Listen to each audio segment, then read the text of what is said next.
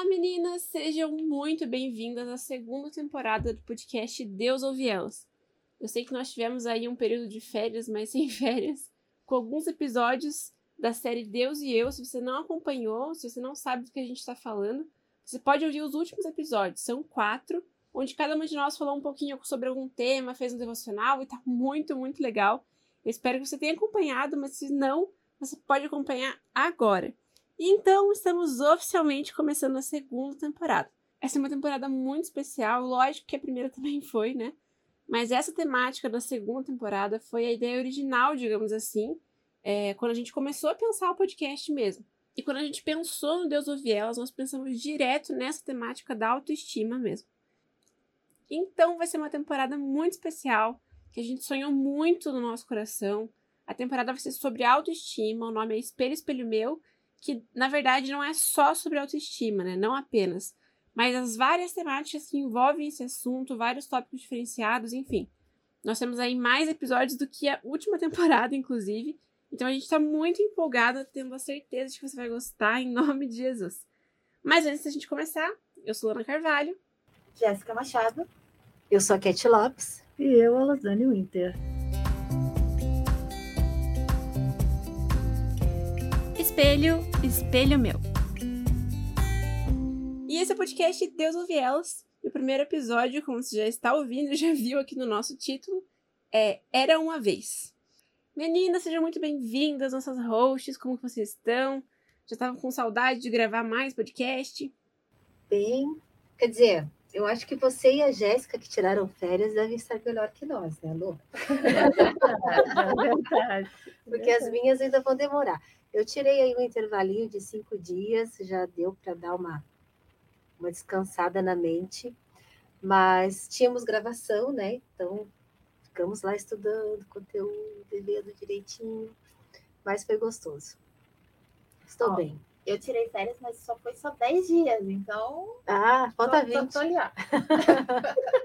Eu até brinquei com as meninas antes de gravar que dos 15 dias que eu peguei de férias, nove deles foram doentes, mas tudo bem. Físico descansou. Ilô, ainda no ritmo? Olha, eu não posso reclamar. Eu acho que, assim, né? É, eu não tirei férias, mas tive aí o dia 24 e o dia 31 ah, para dar um relax, assim, e foi, foi muito agradável, foi muito bom, apesar né, do, da, assim, do, do trabalho normal até então, mas foram, foram épocas assim é, aprazíveis, eu diria, porque, gente, eu amo Natal, né? Eu sou aquela pessoa que assiste filme de Natal o ano inteiro. Então, então assim foi, foi assim foram celebrações a despeito, né, de, de algumas situações, mas foram realmente celebrações muito especiais, exatamente porque não, não teve a ver com a circunstância assim, mas o que essas datas propõem, que é exatamente a, a celebração né, de Cristo uh, conosco, mas também sendo a esperança da glória. Então, foi, foi muito, foi muito agradável, muito agradável mesmo. Esse Natal já teve um gostinho um pouco diferente em relação ao de 2020, né? Porque a gente já podia estar se reunindo um pouco mais sim, com a família, sim, sim. a vacinação já avançada um pouquinho. Então já foi um pouco foi um pouco diferente. A gente já, a gente já teve essa oportunidade de ter famílias reunidas. Isso é bênção, bênção ah, porque nós temos, né? A gente sabe que existem famílias que de fato não se viram durante o ano todo, só vídeo chamada, né? Na minha família mesmo, todos os aniversários de todas as crianças, de todo mundo, foram todas por vídeo chamada, 2020 e 2021. Então, o Natal lá também foi bem especial. É bom que deu para dar uma descansada, recuperar um pouquinho a energia. Mas agora então, vamos começar nosso episódio. Como eu falei lá no comecinho, né, a nossa temática da temporada é autoestima, suas variações, derivações, né? Meninas, eu já vou começar lançando uma pergunta para vocês. Hoje em dia tem se falado muito sobre autoestima em redes sociais, em blogs, em diversas áreas da vida e de diversas formas diferentes, né? Mas o nosso objetivo aqui com essa temporada é a gente trazer uma visão um pouquinho diferente do que a maioria das pessoas vê e como as pessoas veem a autoestima. Então eu quero lançar para vocês essa primeira pergunta é, de por quê, é, o que vocês ainda acham importante conversar sobre o assunto, por que é importante, é o que, que é necessário ainda falar, mesmo estando tão em alta e com tanta gente falando sobre ele. Eu acho porque a gente pode ver a autoestima de dois jeitos e no geral é o jeito que é mais visto, que é um lado mais do, do autocuidado e da beleza, sendo que a autoestima não é necessariamente isso, né? É a questão realmente da gente se respeitar e ter confiança em nós mesmas, né? Então acho que é por isso que é importante, justamente para essa questão de do autoconhecimento e não só o, o meu reflexo no espelho. Olha, se nós formos pensar que nós vamos estar falando sobre a, sobre autoestima para o público cristão, é, não é um assunto muito falado, da perspectiva bíblica. Né? O, o que ainda se fala é, não, não está muito relacionado a isso. Tanto que quando você vê é, os conteúdos cristãos que estão direcionados a isso ainda gera uma certa, uma certa polêmica. Normalmente a, você não enxerga, a mulher não está enxergando aquela, aquela atitude ou a, aquela forma de, de agir, de ser, etc., como como autoconfiança, como autoestima. Né? Sempre vai vir uma cutucadinha ali por trás. Então, é... e sem falar também qual tipo de conteúdo que é muito falado. Também o que está na mídia, o que é muito falado, não está necessariamente dentro dos princípios e valores cristãos. Aquilo que Deus vê da autoestima, aquilo que Deus pensou quando nos criou, né, e, e, e nesse contexto. Então, eu acho que é um assunto, sim, de extrema relevância para nós, mulheres cristãs, porque ah, ainda no, dentro do meio cristão, ainda é um assunto de tabu. Aquilo que vem de enxurrada, né, de muita informação, não é tão profundo e realmente com embasamento, né? Tipo, é só mais informações aleatórias e jogadas e sempre tem mais.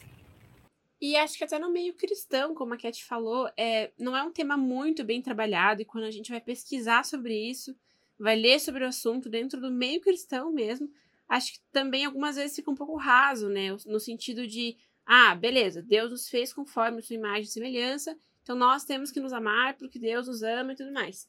E beleza, a gente, é, dessa verdade, a gente conhece isso. Mas como conseguir aplicar isso na vida? Como conseguir trabalhar a tua autoestima para você conseguir de fato se ver como Deus te vê? E mais uma vez, como a gente já falou aqui, não é o físico. Ai, Deus me acha linda, Deus me fez perfeita, eu sou linda, não é esse o ponto, sabe? É o ponto interno, como a gente se vê por dentro, a nossa personalidade, o nosso valor. Eu acho que realmente muitas vezes esses conteúdos acabam ficando muito rasos. Fica apenas falando que você tem que se amar porque Deus te ama. Tá, beleza, eu tenho que me amar. Mas como? Como que eu faço isso? É, eu, eu acredito que uma das coisas, às vezes, quando a gente pega esse ponto, a gente se esquece de uma história maior. E que esse é um ponto micro num macro.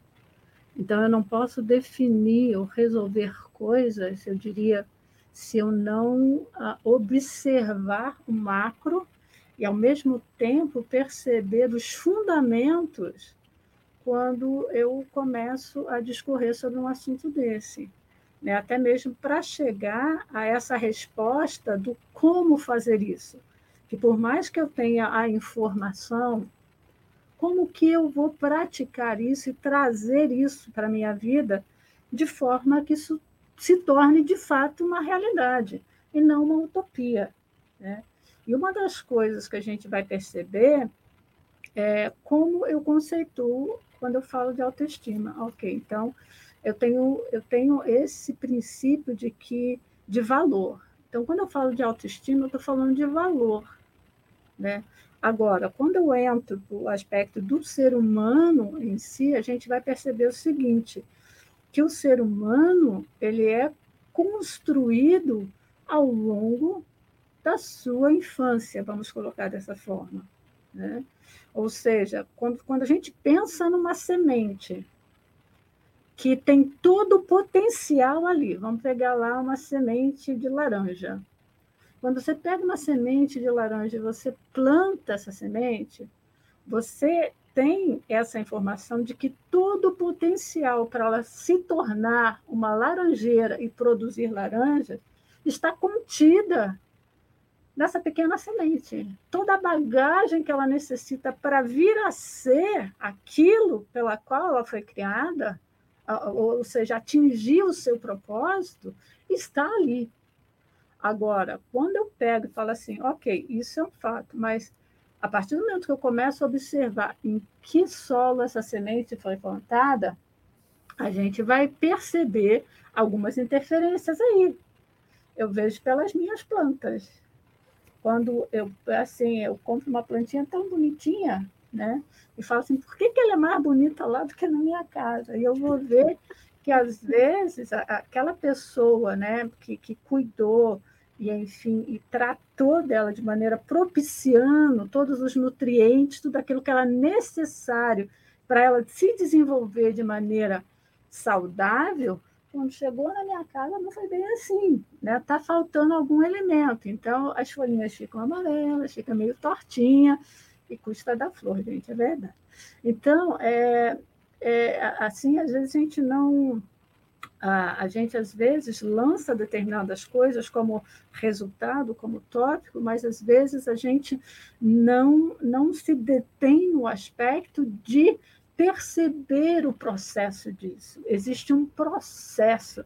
E voltando a essa questão da semente, quando a gente olha a questão, é, não tem como falar de autoestima ou de, ou de, ou de outros aspectos que envolve o nosso emocional sem considerar o solo em que nós crescemos, o ambiente onde nós crescemos. Por quê? Ao contrário dos outros animais, o ser humano é o único que precisa de um modelo, de um modelo a quem se espelhar para ele se desenvolver. É o único ser que precisa de cuidado para se desenvolver. Né? Você vê que alguns animalzinhos ele, ele já corre atrás daquilo que ele necessita. Você pode perceber isso. Por instinto, ele já vai lá, né? quando nasce, vai para sua mãe buscando alimento, etc. E tal. O ser humano, se você não trouxer alimento a ele, ele simplesmente, o que, que vai acontecer com ele? Ele morre porque ele precisa de nutrição. Então, quando a gente fala desses aspectos físicos, que o ser humano precisa de nutrição, que ele precisa de modelos para ele se desenvolver com o potencial para o qual ele foi criado e com o qual ele foi criado, já que a gente mencionou aí no aspecto de ser imagem e semelhança de Deus, se eu retiro esse ambiente propício para que ele vá se desenvolvendo, inclusive para encontrar sua identidade em Deus, de fato, alguma coisa vai ficar disfuncional aí. E uma delas tem a ver com a autoestima. Porque da forma que eu aprendo a valorizar. Porque quando a gente olha o aspecto, vamos ver um aspecto básico aí, o pertencimento. Quando eu falo de pertencimento, aonde nesse lugar eu deveria ser acolhida, amada e abraçada. Quando existem distorções nessas formas, qual é a forma que posteriormente eu vou reproduzir? Geralmente é a que eu aprendi. Então, quando a gente tange assuntos como esse, por isso que eu falei, a gente tem que olhar um pouco mais no macro e perceber a questão da, do, dos fundamentos, exatamente por isso. Porque quando eu quero, quando eu digo que eu quero mudar, eu tenho que perceber qual é o conceito de valor que eu tenho, não só sobre a minha pessoa, mas também sobre o mundo, sobre aqueles que estão ao meu redor. Porque isso vai ditar para mim, vai dizer para mim qual é o tipo de valor ou tipo de autoestima que eu aprendi a desenvolver ao longo da minha caminhada, porque a autoestima é uma coisa que se desenvolve, você não nasce com ela, você é despertado para. Né? Então, aí a gente tem que ter alguns pontos a observar. Essa é a importância de se falar muito sobre o assunto, porque se nós se nós aprendemos e vamos repetir aquilo que nós aprendemos, então eu tenho que ter acesso a conteúdos e diversos para que eu possa quebrar esse ciclo de repetir aquilo que, que não é bom, ou aquilo que eu aprendi de forma equivocada. Então, eu acho que sim, nós ainda devemos falar muito sobre esse assunto. Ele é um assunto relevante. E só mais uma coisa, quando a gente está falando assim, que a gente precisa fazer aí é, uma distinção, porque as pessoas às vezes buscam muito valor naquilo que ela faz. Então, todo o valor dela se encontra no seu desempenho, ok? Cada, cada pessoa tem talentos bem especiais, assim como singular a cada pessoa. Porém, eu tenho que entender que a questão da valorização da estima, ela vem muito mais pela identidade, por aquilo que eu sou, por aquilo que eu me encontro, do que por aquilo que eu faço. Ou seja, eu não posso procurar, é, é, assim, porque seria uma forma distorcida da, de, de, desenvolver a autoestima, é, é, ir pela via do desempenho, ou seja, eu vou ter que fazer para ser, eu vou ter que fazer para conseguir, de repente, ser amada, aceita, compreendida, quando, na verdade, quando eu entendo a minha identidade, isso é muito importante, no sentido até de me, de me posicionar diante do espelho. Porque quando eu chego de, do, diante do espelho, eu não estou me posicionando diante do espelho para ser. Eu estou me posicionando no, em frente ao espelho porque eu sou. E o que esse espelho está dizendo para mim? Se ele é um reflexo, muitas vezes esse espelho não é um reflexo da minha aparência, mas da minha alma. E o que ele está dizendo para mim? Então, aí a gente tem dois aspectos que a gente, eu acredito que a gente vai tratar mais para frente, que a gente tem dois elementos. A gente tem o espelho e tem quem olha para ele. E como olha para ele. Então, é, e a gente como a vai gente ter... chega nele, é, né? Exatamente. Eu então, estou, a gente eu estou me cobrando. É, que reflexo eu estou obrigando o meu espelho a ter? Né? Aquilo que eu gostaria que as pessoas pensassem de mim, ou aquilo que eu realmente sou, aquilo que, que Deus quer que eu seja, né? É, exatamente. O, o meu propósito. Regina Franklin já disse, já escreveu. Nós temos um DS, gente, aqui Ministério Espondiário, que diz assim: é transformadas a sua imagem, escrito por Regina Franklin, e tem entre tantas coisas maravilhosas que tem nesse livreto de apenas 32 páginas, é, ela escreve assim: a autoestima apropriada flui de ter-se a mente de Cristo e saber o que você é nele, saber do seu valor em Deus.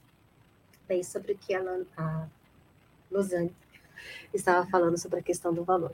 É uma questão de identidade mesmo, né? Porque, como a Lu comentou, né? Não é o que eu faço. Se a gente for pegar várias pessoas né, e perguntar quem é ela, muitas vão realmente falar a profissão. Exatamente. Não, não vão Mas só se definir assim. Quem elas são. Muitas Gente- vezes porque elas realmente não sabem quem elas são. É, gente, e quando a gente fala de identidade, isso é inegociável no sentido. Identidade tem a ver com filiação. Olha só, uma- o exemplo prático disso é olhar a carteira de identidade, né? Todo mundo reclama da foto, negócio, né? Identidade. Mas vai lá e vê. Identidade, o seu RG, ele tem a ver com filiação. Então, quando a gente percebe esse aspecto que, eu diria assim, que é imutável, né? Mesmo é, em alguns casos, assim, no aspecto de, de serem adotados, etc. E tal, existia um princípio, existia uma filiação para você ser gerado. né? Então, esses aspectos que acabam trazendo e descortinando quem nós somos. Então, é, e quando a gente traz essa realidade de encontrar a nossa identidade em Deus, a- o nosso olhar, a- o nosso olhar sobre nós, sobre o mundo, o nosso olhar para o espelho também, ele, ele é, é, ele é alterado. Então, eu, eu até, quando essa palavra espelho né, começou, e, porque quando a gente fala de autoestima não tem como desasso- desassociar, né, como a Jéssica mesmo começou falando sobre essa questão da aparência, etc. E tal, a gente tem que olhar, porque eu comecei a pensar, existem vários tipos de espelho. Porque quando a gente pensa que o espelho ele reflete o tipo de luz, ele reflete a luz e por isso me traz essa percepção tanto de pessoas quanto de objetos. Então, quais os tipos de espelho que eu tenho olhado? Porque às vezes eu olho para o espelho da família. Não deixa de ser, porque eu vejo um reflexo meu ali. É o, a, a questão de amigos, o meu entorno, o meu trabalho, o mundo. Então, quando você olha para o espelho do mundo, para mim é um dos mais cruéis, porque ele acaba ditando para você um modelo utópico, utópico, literalmente utópico. E, e, e, em meio a tudo isso, você tem o espelho da palavra de Deus, que vai trazer né, exatamente esse, esse reflexo de um reflexo assim, no, no primeiro momento ruim, porque a, a, Bíblia como espelho ela vai nos mostrar a nossa pecaminosidade, mas após esse primeiro momento ela vai essa, esse espelho chamado Bíblia ela vai atestar para você o quanto você é amada, aceita e compreendida. Então isso para mim é fantástico nessa nessa construção né, de poder de, de perceber qual tipo de espelho eu olho, para onde eu olho, quem está olhando e de que maneira está olhando. Sim, e tem um estudo que eu estava pesquisando mais cedo, que é um estudo de Nova York, feito pelo site, é o blog de moda do eBay, que é intitulado O que te faz bonito. Aí saíram pelas ruas de Nova York perguntando para as pessoas o que faz bonito, o que te faz se sentir bonito. Aí tem várias respostas bem relacionadas à imagem, né? Tipo, ah, eu gosto de usar saltos, aí assim eu me sinto bonita. É o meu sorriso, a minha pele, quando eu tô arrumada, quando eu tô com maquiagem. E aí tiveram duas respostas, assim, que eu achei bem interessantes que uma fala em relação à postura, né? O que faz uma pessoa ser bonita é a sua própria postura, como ela se porta nas situações. E uma é que encontrar, é, uma que é encontrar minha própria força e confiança em mim mesma. E eu comecei a parar para pensar em relação a essas coisas que são é, tipos de autoestima, digamos assim, e a gente fala muito sobre isso. De como você se vê, que é o que a gente está falando agora, né? A postura que você toma e tudo mais. Mas eu acho que às vezes acaba puxando também para o outro extremo, né? Quem tem baixa autoestima tem muita autoestima, no sentido que nem desse exemplo que eu citei, né? Eu preciso encontrar a minha força e confiança em mim mesmo. E se eu colocar eu, como cristã, nos princípios que nós temos como cristãos, eu sei que se eu colocar minha força, minha confiança em mim mesma, aí é que minha autoestima vai pro lixo, né? Porque, né, nós somos falhas e até um dos artigos que eu tava lendo sobre isso Ai, gente, eu li tantos artigos sobre isso que eu não vou saber das referências, que eu já até me perdi. Mas falando nessa questão de, é, por mais que nós tenhamos a filiação e toda essa questão de que Deus nos ama, nós sabemos disso, que Deus é quem faz a nossa autoestima, e não querendo ir para o outro extremo também. Mas é verdade, nós somos pó, né? Nós não temos força, eu não mereço nada por mim mesma. É, mas ainda assim, ainda sendo pó, ainda sendo tão pequena, Deus nos ama. Eu acho que essa questão de equilíbrio é no sentido de, mesmo eu sendo pó, Deus ainda assim me ama e ele entregou tudo por esse pó.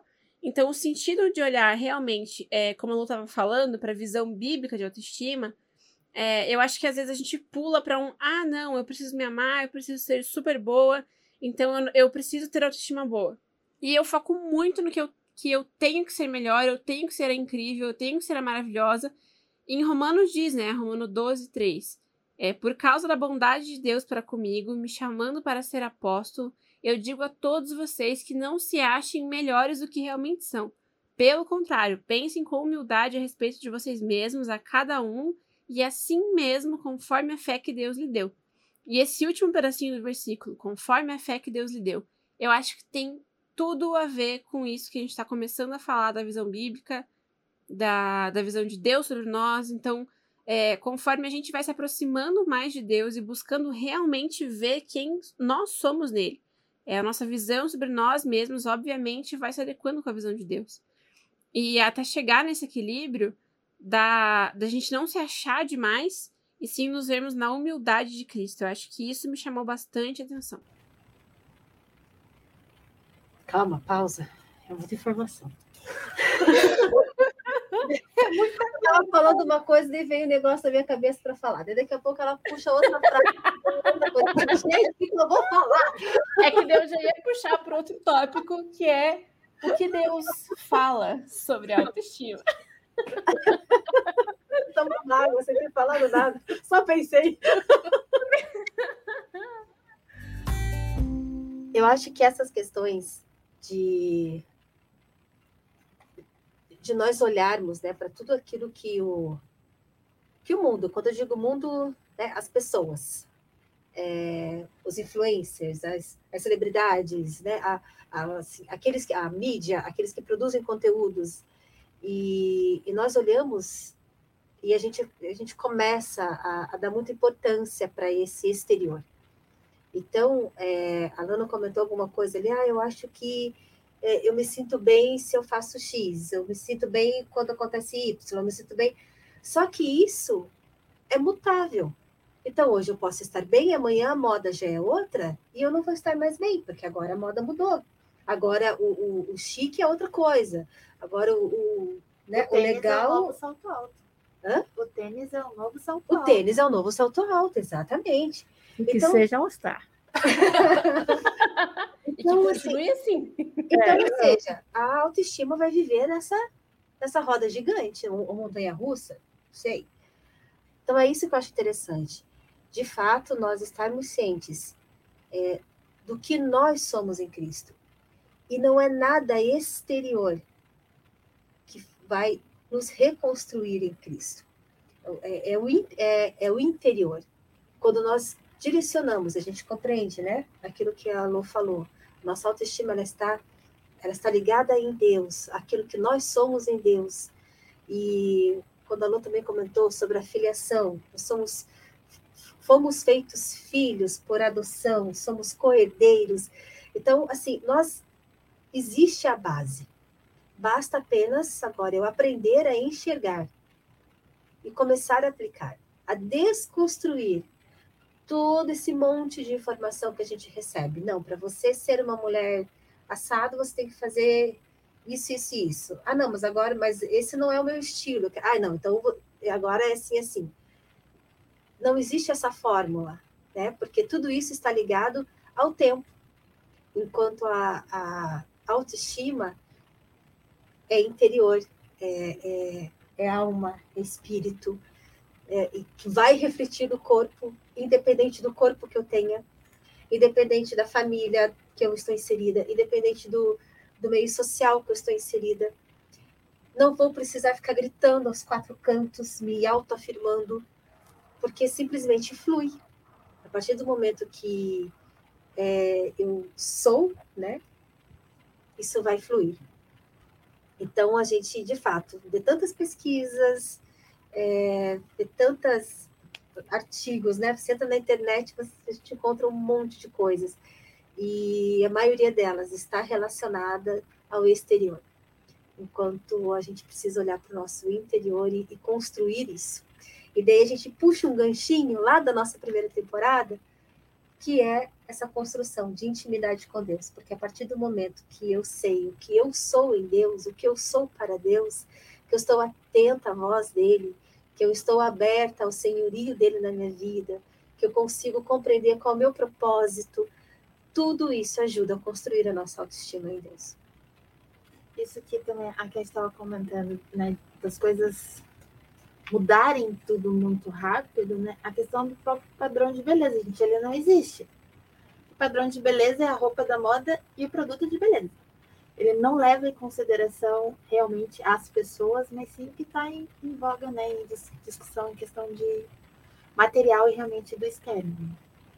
É, é, é, eu, assim, às vezes a gente se esquece que ah, uma das coisas assim que às vezes me faz, né, assim como ser humano, é, buscar ou investir em determinadas coisas de maneira tão, tão assim ferrenha, é, é a busca que existe por trás disso. Né? Eu, eu entendo que as pessoas, ela, o que elas buscam? Elas buscam ser amadas elas buscam ser valorizadas, elas buscam se sentir importante. Então, se alguém diz para ela dar esse tipo de modelo, é isso que ela vai tentar seguir para tentar alcançar aquilo que ela deseja. E é interessante quando a gente pega esse, né, já que o, o, título da nossa né, desse reinício aí dessa da, do Deus ouve elas nessa nessa segunda temporada é era uma vez quando a gente falar uma vez, automaticamente a gente, a gente linka com os contos de fadas, porque geralmente começa assim, né? Quem não conhece lá Cinderela, Rapunzel, né? E por aí vai, que começa. E o mais interessante é que você vai perceber que em todas essas histórias, em todas essas histórias, não tem uma que não seja, que não vá bater nesse ponto, nesse ponto de ser feliz. Que eu quero ser feliz. E geralmente esse ser feliz está atrelado a quê? Está atrelado a amor, está atrelado à aceitação. Então, quando você vê hoje novas versões, é, novo, novas versões quebrando determinados paradigmas, no sentido de que não é o outro que vai trazer isso para você. Não é aquilo que você investe que vai trazer isso para você, mas quando você se desenvolve enquanto ser enquanto pessoa, independentemente de você ser tratado como uma empregada, né? ser maltratada, lá como no caso da Cinderela.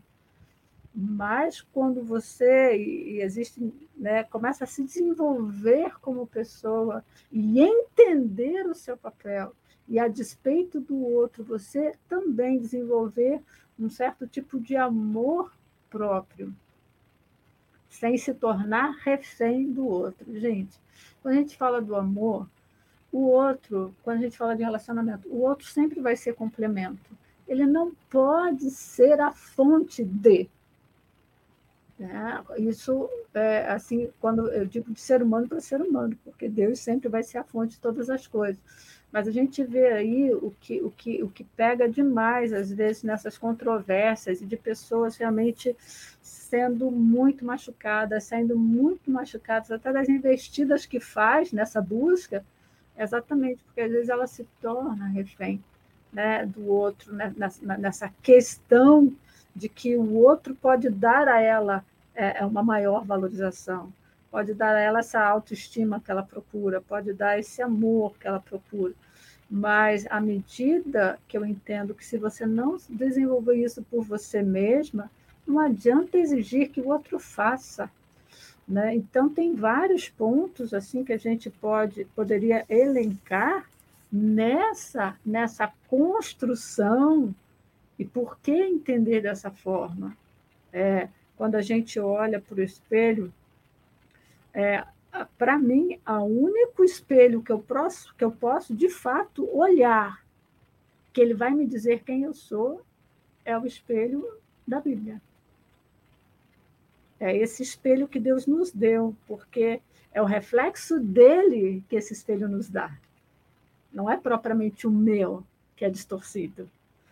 É, agora, em todos os outros, você vai encontrar distorções. É como você entrar numa sala de espelho, daqueles que tem nos parques. Para cada lado que você olha, você vê de uma maneira diferente. E aquilo não reflete a realidade. Não reflete por mais que você seja o ponto de partida, o ponto, por mais que você seja o ponto de partida para essa distorção, aquilo não reflete a realidade. Por quê? Porque ele foi construído dessa forma, para distorcer. Então, tudo aquilo, tudo aquilo que a gente pensa em termos de humanidade, né, em muitos aspectos, eles foram construídos para distorcer, não foi para consertar, não foi para reparar. Né? Quando a gente fala do ser, do ser, né? não estou falando do físico, não estou falando da aparência, porque isso a gente tem, tem tecnologias aí inimagináveis para dar um up em qualquer parte né, que você queira. Ou um desump, né? É um desump. Mas Porque, olha. É. Mas meninas, olha, eu vou pedir um pouquinho para vocês darem uma seguradinha, porque a gente vai continuar esse assunto no próximo episódio. Eu sei que parou num pico bem importante, esse é o objetivo para a gente poder continuar, para você que está escutando, seguir a gente no próximo episódio, né? Acompanhar, continuar acompanhando. Mas é que porque eu acho que é uma coisa bem importante da gente falar nesse primeiro episódio da segunda temporada é um pouquinho do nosso background em relação à autoestima. O que cada um passou ao longo da vida, como a gente está falando aqui, que não é só sobre autoestima física, mas de quem nós somos, seja no trabalho, na igreja, na família, com amizades, enfim. Então eu queria que vocês contassem um pouquinho mesmo, é, assim, a história de vocês ao longo da vida em relação à autoestima. E eu não vou começar, então alguém começa. Vou começar. Começa. Começa, Começa, Kate Lopes. E eu vou começar com um versículo. Porque eu sou crente.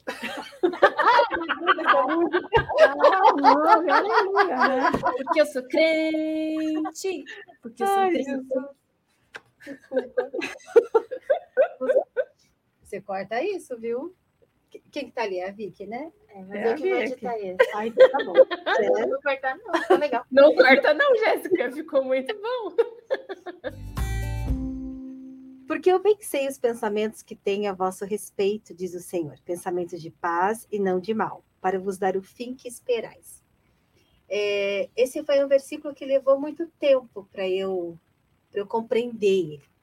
E eu acho que foi a partir do momento que eu compreendi ele que eu mudei muito a, a minha, a- essa minha forma de me ver, né? E não mais de, de, de olhar para as circunstâncias, aquilo que as pessoas esperavam de mim. Eu acho que comigo é sempre e ainda é a minha batalha constante as minhas vozes interiores. É, eu a, é, mais a, a parte das vozes exteriores, o que as pessoas queriam que eu fosse, o que elas queriam que eu alcançasse, o que você tem que ser, você etc, etc. Essa parte eu acho que eu consegui resolver rápido. É, eu acho que eu já contei aqui em algum momento que eu, eu comecei como cantora muito cedo, com os meus sete anos de idade. Já gravei o primeiro disco e fiz parte de uma grande gravadora. Então, desde muito cedo eu já virei produto, porque era assim que eu me enxergava.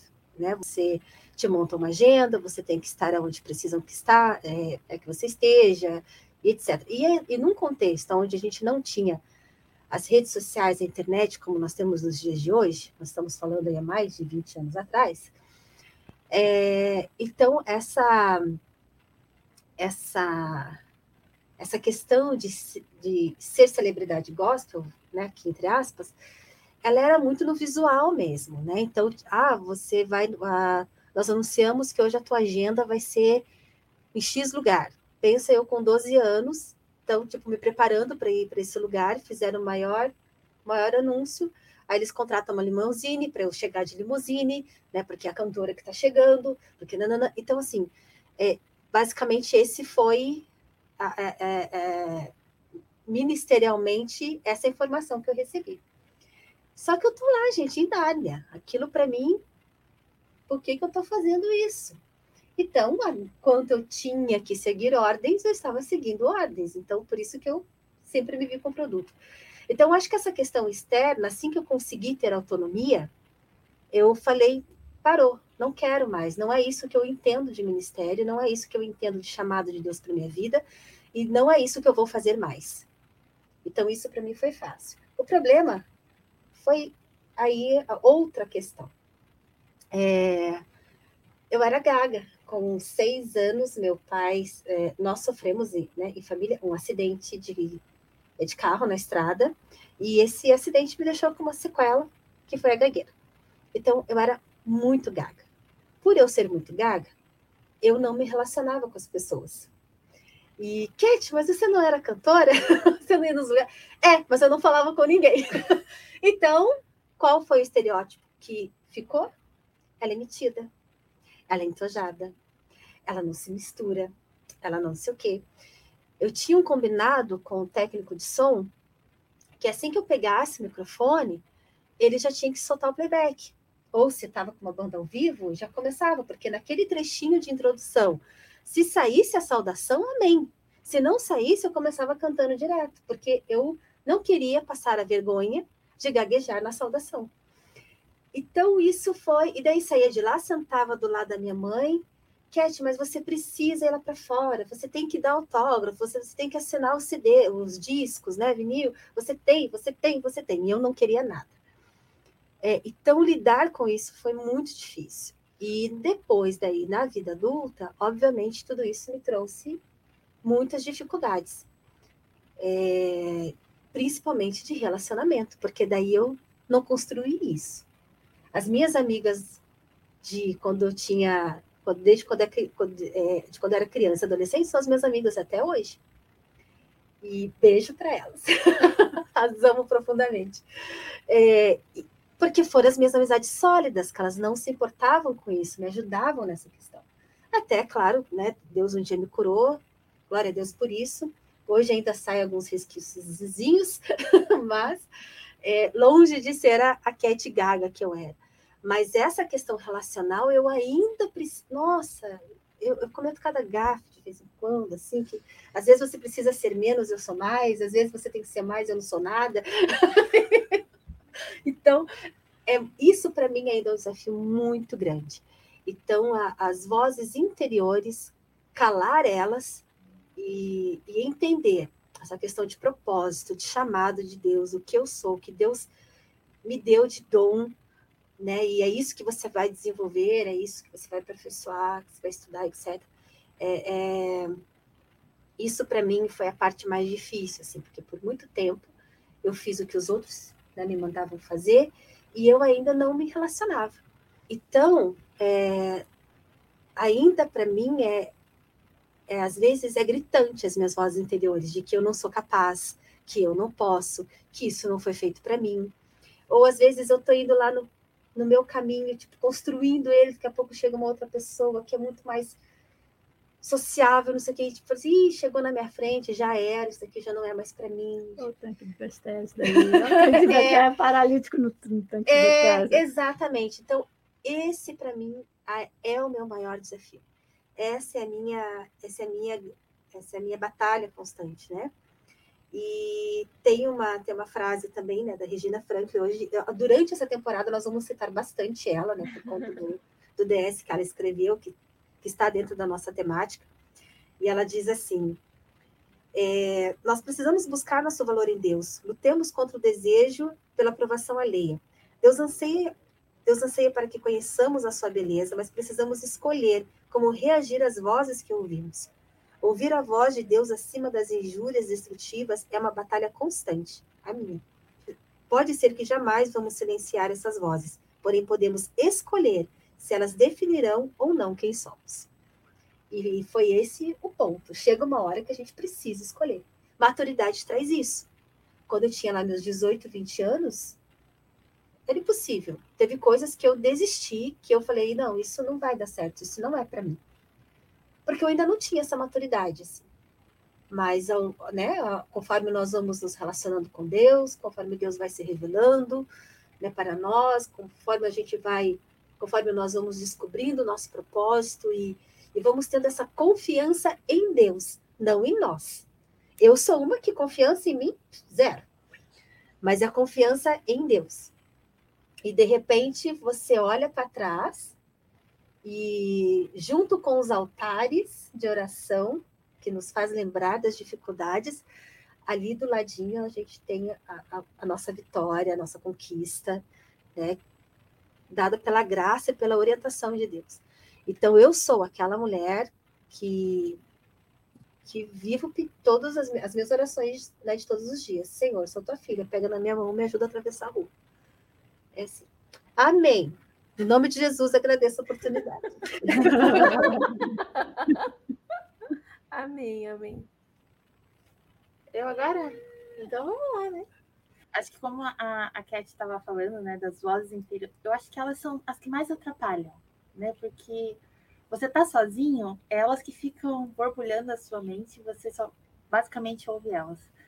Eu acho que para mim essa questão, né, de experiência com autoestima é justamente as vozes que te atrapalham, né? Porque elas falam muito alto em momentos que não precisa, né? Justamente mostrando às vezes querendo mostrar uma incapacidade que às vezes você não tem. E daí geralmente isso no espelho você se olha e fala, gente, eu não, né, não, não sou eu, eu queria ser diferente e, e... mas eu acho que para mim, acho que o que pegou geralmente escola é aquele lugar, né, que a gente sobrevive, né? A gente não vive, né? A gente só sobrevive. Escola. Nem não passa reto. Né? Então, assim, eu sempre fui a mais quietinha. Eu sempre tive aquela, tipo, aquele medo de tirar nota baixa, então eu estudava para valer para não precisar ter nota baixa. Então, tipo, quietinha, que super estuda, você leva chumbo de tudo que é lado, né? E eu acho que, para mim, acho que o momento da escola foi aquele momento mais difícil, assim, que, tipo, te deixa para baixo, assim, né? Mas é aquela coisa, como a Cat falou também, da maturidade. Você vai crescendo, vai mudando o cenário, vai, você vai aprendendo também a, a lidar com o externo, né? E, e, realmente vendo, filtrando o que realmente é importante e o que não é. E daí, quando eu cheguei no ensino médio, eu posso ver um paralelo muito gigante da Jéssica diferente, sabe? A Jéssica do fundamental e do médio ali. Uma porque acho que o meu grupo do ensino médio era um grupo também super avesso, né? Porque era o ICDFs com os atletas, tudo junto, amigo. Então, tipo, eram os que não combinavam, que eram amigos. E acho que isso também ajudou numa Jéssica, talvez, que né, se expôs mais. Afinal, a Jéssica quietinha do Fundamental fez faculdade de comunicação, né? Então, muito grande. muito grande, né? Um salto, diga-se de passagem, um salto. Assim. Pois é, né? porque realmente é aquela coisa, né? Você tá num ambiente onde, tipo assim, as, você é muito vulnerável. Então, as pessoas, né, tipo, todas as suas falhas são, são vistas com uma lupa ainda, né? E daí, quando você cresce, você aprende a se olhar no espelho e assim chegar para ver como Deus realmente te vê. Isso também é gerado a ponto do relacionamento, né? Quando eu tenho um relacionamento com Deus, eu sei o que Ele pensa e o que Ele quer de mim. Acho que é isso. Profundo. eu acho que mais na escola eu já era um pouco o contrário. Eu não sei muito bem definir como que eu era na infância, isso é meio que uma incógnita. Porque tinha momentos que eu era muito tímida e tinha momentos que eu era muito. Não tímida. Posso assim, fazer eu... um, um, só um, uma entradinha sim, assim, brusca? Eu era tão quietinha na escola que eu fui chamada de muda e quase bati no menino. Então, tipo, Uau, era dá pra imaginar Cara, eu era terrível na escola. eu era terrível, porque assim, era muito bullying por eu ser crente.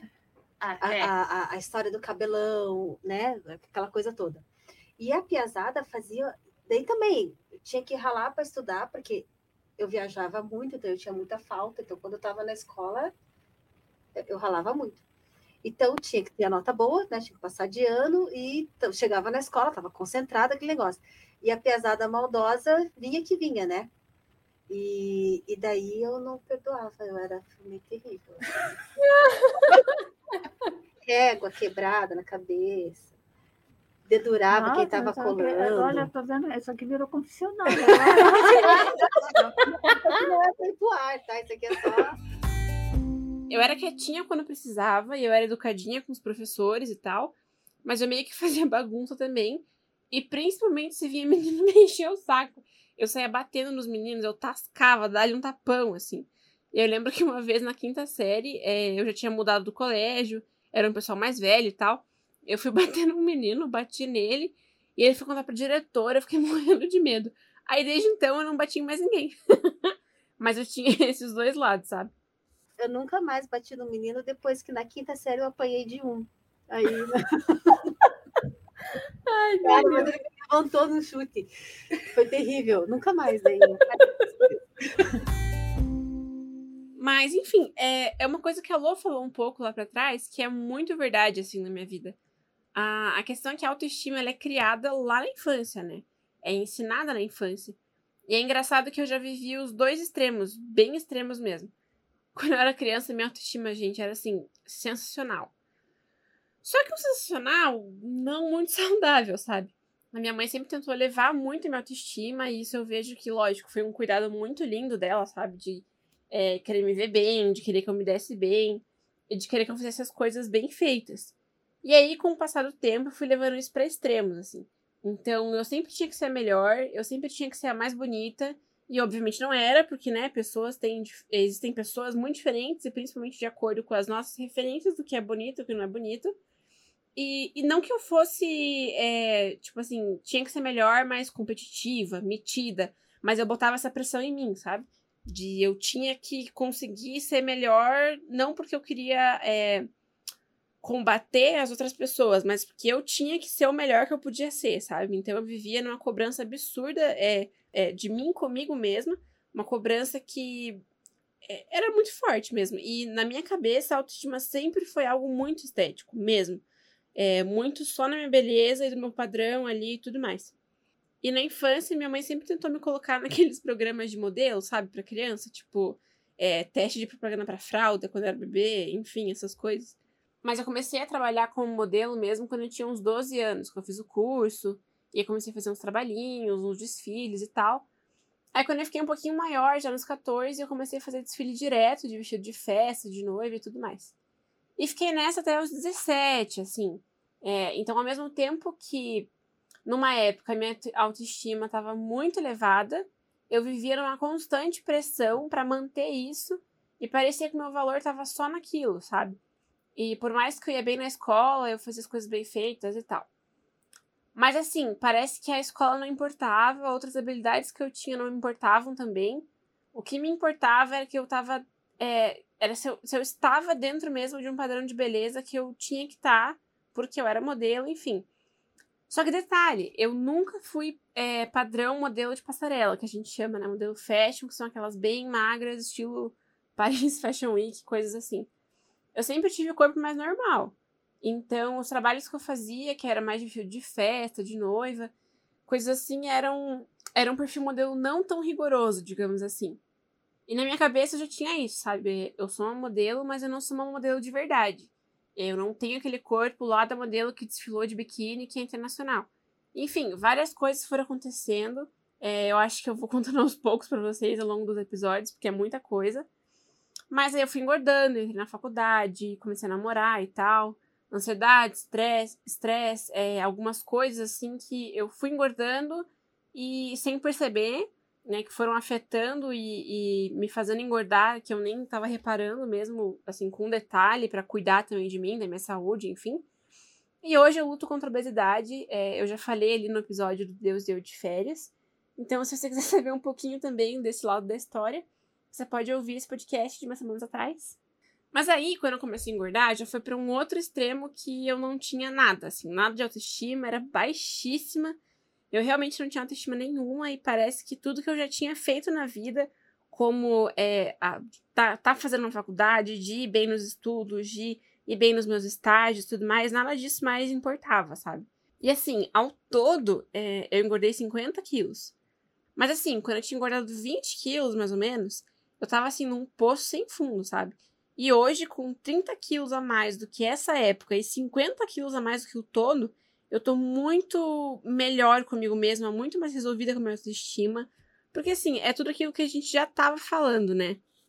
A maneira que a gente se vê, a maneira como a gente consegue buscar em Deus quem nós somos e tudo mais. Então, assim, com o tempo, é, com os anos, eu fui aprendendo a lidar com isso.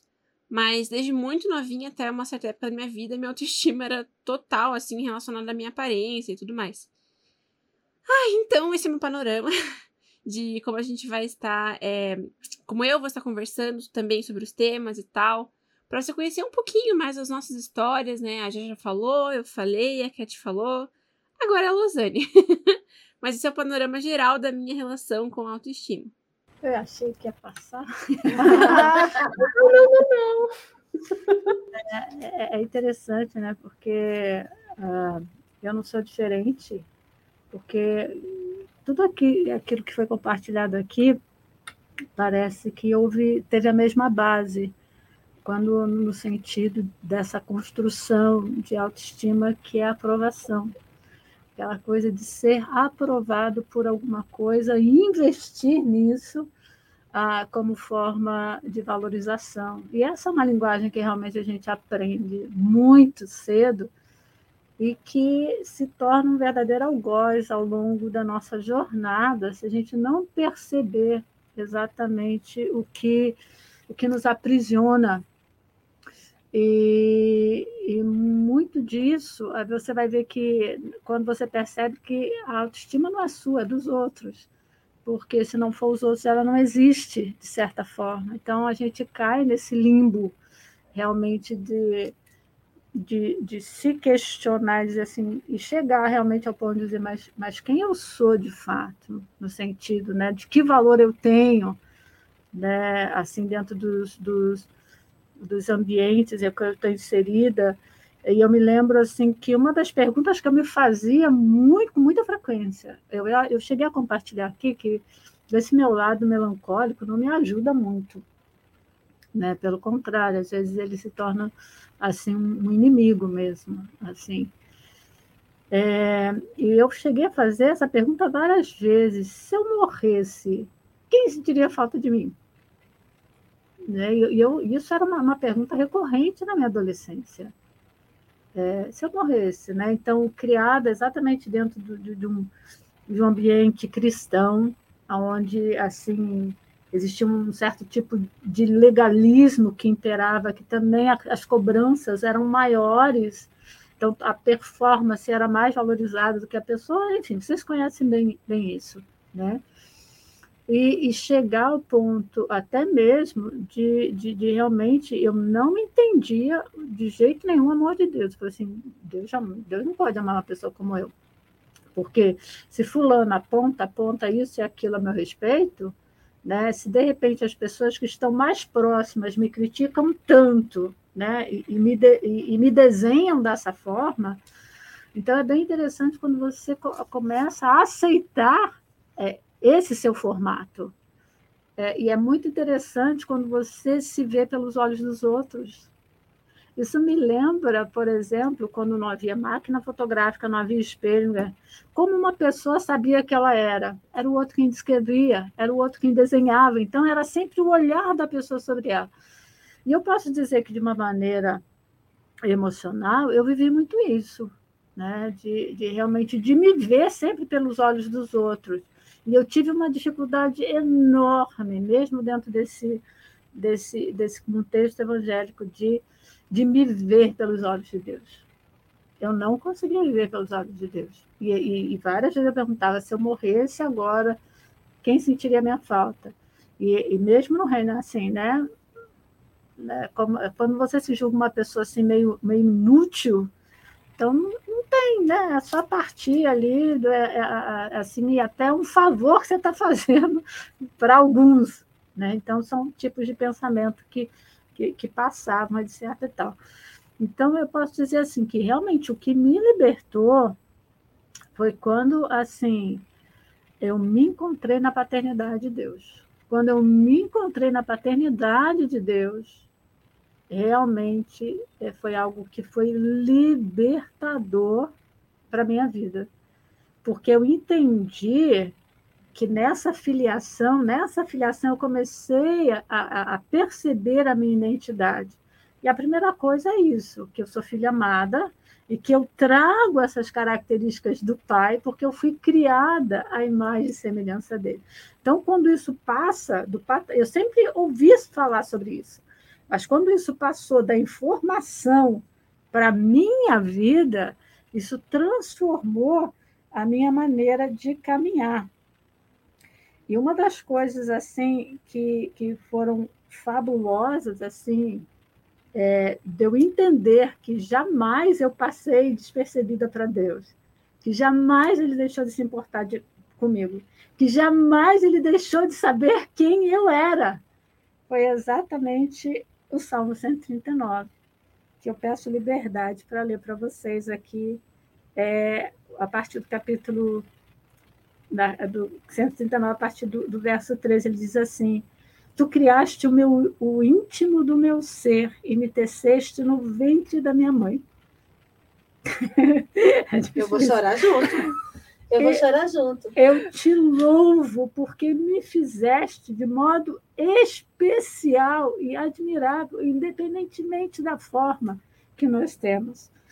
Tuas obras são maravilhosas, e digo isso com convicção, porque eu sou obra sua.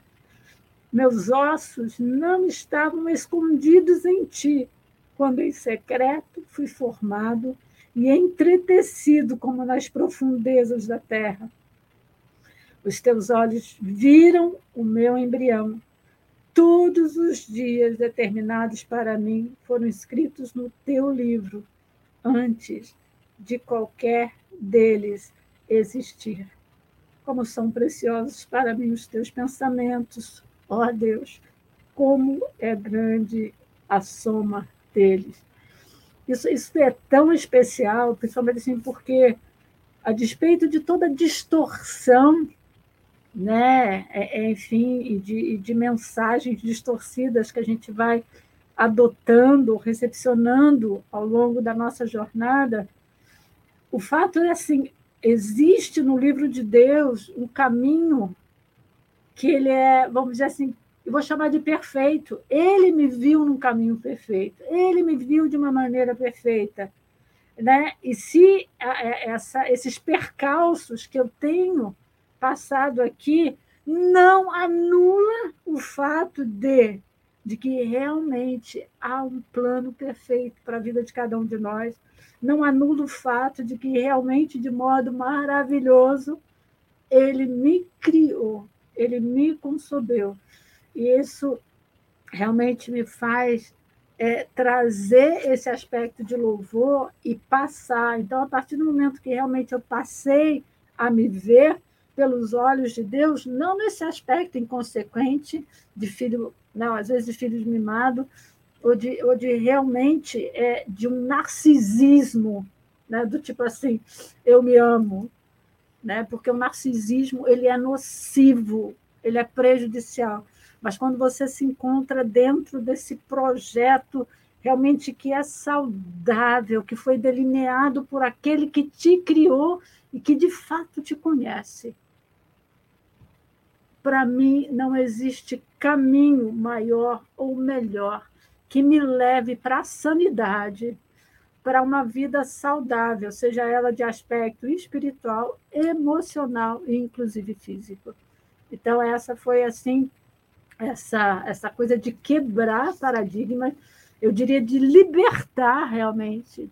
Deus me libertou dessas cadeias de conceitos, principalmente de comparação. Ah, por que, que você não é igual fulano? Olha só, ele é tão bonzinho, né? Sendo que de, eu sou uma pessoa diferente, com qualidades, com defeitos, mas com qualidades que podem ser aperfeiçoadas inclusive, muito úteis no reino de Deus, independentemente se eu apenas sou o dedo mindinho. Por quê? Quando a gente olha esse macro de resgate de Deus e de amor de Deus, eu tenho que entender que o valor maior não é o lugar que você ocupa nesse corpo, mas o fato de pertencer a Ele. Esse é o motivo do meu louvor. Esse é o motivo da minha gratidão. É pertencer. Aí está um ponto que a gente precisa que a gente precisa ter um olhar diferenciado. Eu acho que, na verdade, é uma desconstrução da forma como nós aprendemos ao longo dos anos. É, não é só a comparação, mas é o molde. E a gente precisa estar dentro dessa forma. E dentro dessa forma, todo mundo é igual. Existe o padrão para a mulher, existe o padrão para o homem, existe o padrão para tudo. Enquanto você, a, a estava lendo ali, e só naqueles versículos, não vamos citar outros aqui, outras referências bíblicas. Deus já nos fala que nos formou de forma única. Todos nós, todas nós, somos diferentes umas das outras. Todas nós. Contribuímos para o reino de Deus de forma única, específica, dons e talentos diferenciados, seus propósitos diferenciados. Então, eu não serei a Jéssica, eu não serei a Lana, eu não serei a Losane, elas não serão eu, mas todas, mas juntas a gente faz algo maior. Então, esse pertencimento, esse reconhecer o que eu sou, essa quebra de, de um conceito tão, tão engessado, nos liberta. Porque daí eu sou aquilo que Deus quer que eu seja, aquilo que Ele planejou para eu ser. E quando eu compreendo isso, é, é, essas questões as questões exteriores, elas perdem o valor, porque eu sei do meu valor em Deus. E eu até tinha deixado anotadinho mesmo o Salmo 139, exatamente os versículos que ela leu. E que essa é uma passagem que fala muito comigo. E aí, mais cedo, quando eu estava lendo de volta, é uma parte que me chamou muita atenção foi o versículo 6 que diz: Eu não consigo entender como tu me conheces tão bem. O teu conhecimento é profundo demais para mim. E eu acho que isso entra bem no que a Cat estava falando, né? No sentido de a gente se conhecer e de nós nos conhecermos em Deus, né? Parece até óbvio, mas muitas, muitas vezes a gente tenta se conhecer a partir de outras fontes.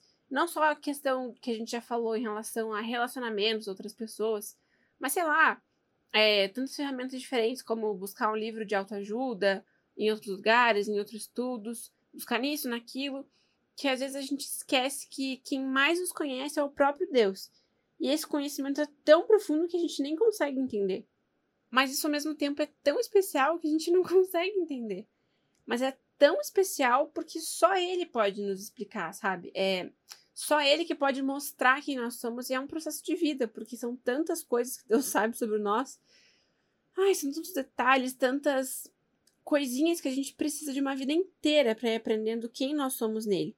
E que nenhuma outra fonte vai dar o conhecimento que Deus tem sobre nós. Então, assim, eu acho que é uma parte do versículo que, logicamente, eu já tinha lido, mas que me chamou muita atenção hoje, porque tantos momentos eu fico na naquelas crises de dúvida, sabe? Meu Deus, quem eu sou? O que eu tenho que fazer? Como eu devo me importar? O que eu preciso, sabe? Qual é o próximo passo para eu ser quem que eu quero ser? Que às vezes eu fico tão preocupada pensando sobre isso que eu esqueço de recorrer à fonte da sabedoria de mim mesma. Deus é a fonte da sabedoria de quem eu sou, sabe? Então, é, isso também me impactou bastante. E isso leva a 1 Samuel, né? O Senhor não vê as coisas como o homem, mas ele vê o coração, né? Então, ele realmente nos conhece. Afinal, ele nos formou, né? Então, quando também a Lu falava de paternidade, eu, eu lembrei que eu sou daquelas que na mensagem do pastor fica escrevendo as frases que me saltam, assim, né? uhum. né? Eu escrevo. Eu sei que na minha Bíblia está escrito em algum lugar Está escrito: Nós somos de Deus duas vezes, porque fomos criadas e adotadas por Ele. A gente precisa lembrar disso constantemente, porque a gente, na nossa inconstância, vira e mexe esquece. Sim. É, gente, eu acho que esse foi o nosso primeiro episódio da segunda temporada. E muito obrigada por cada uma que ouviu, por cada uma que tem nos acompanhado nessa jornada. É, o próximo episódio a gente vai continuar falando um pouquinho mais sobre autoestima, dar uma aprofundada no assunto, mais do que a gente já aprofundou hoje, mas continuar bem naquele pico que a gente parou, sabe? E a gente fez essa pequena pausa aí, então, para a gente poder se apresentar, né, dentro dessa visão de autoestima, para você poder entender um pouquinho mais também qual foi o nosso background, quais foram as nossas experiências com a autoestima, para você poder entender aqui a nossa visão, o nosso bate-papo e se sentir mesmo parte dessa conversa, como a gente falou lá nos primeiros episódios. É, não é simplesmente um podcast fechado, mas um bate-papo. A gente quer conversar, quer realmente falar das nossas experiências, tendo você com a gente. Então não esqueça de nos acompanhar nas redes sociais do Pão Diário. O Instagram é Pão Diário Oficial, o Facebook também é Pão Diário Oficial, o YouTube é Pão Diário Brasil e você pode nos acompanhar por lá. Tem o nosso site pãodiário.org e a página específica do podcast, que você, é, você pode ouvir os episódios anteriores e você também pode conhecer um pouquinho mais sobre nós, que é o pãodiário.org.br barra Deus ouve elas. Meninas, muito obrigada por mais esse início de temporada. Que Deus abençoe vocês. Querem falar alguma coisa? Eu estou muito feliz de ter voltado. Já senti a falta dessas nossas conversas e estou bem empolgada para essa nossa temporada, Espelho, Espelho Meu, é, falarmos sobre esse tema dentro da ótica cristã, é, eu acho muito relevante para os dias atuais. E que bom que a gente tem essa turma aqui para conversar, saudade da Lausanne já, meu Deus do céu, essa fonte, essa fonte, quem não estava, né? É, do nosso, do nosso grupo de estudos. Como a gente amigavelmente chama, Sim. fora do estúdio. Porque nada mais né? É isso, gente. A gente acaba sendo um grupo de estudo é mesmo verdade. que é traz temas e, e debate, e é muito bom ter de volta. Então é isso, meninas. Nós nos ouviremos, não nos vermos, mas, né? Nós nos ouviremos no próximo episódio. Até mais, porque Deus ouve elas, Deus te ouve e Deus nos ouve. Tchau, tchau. Tchau, gente. Tchau, tchau, Bye. até.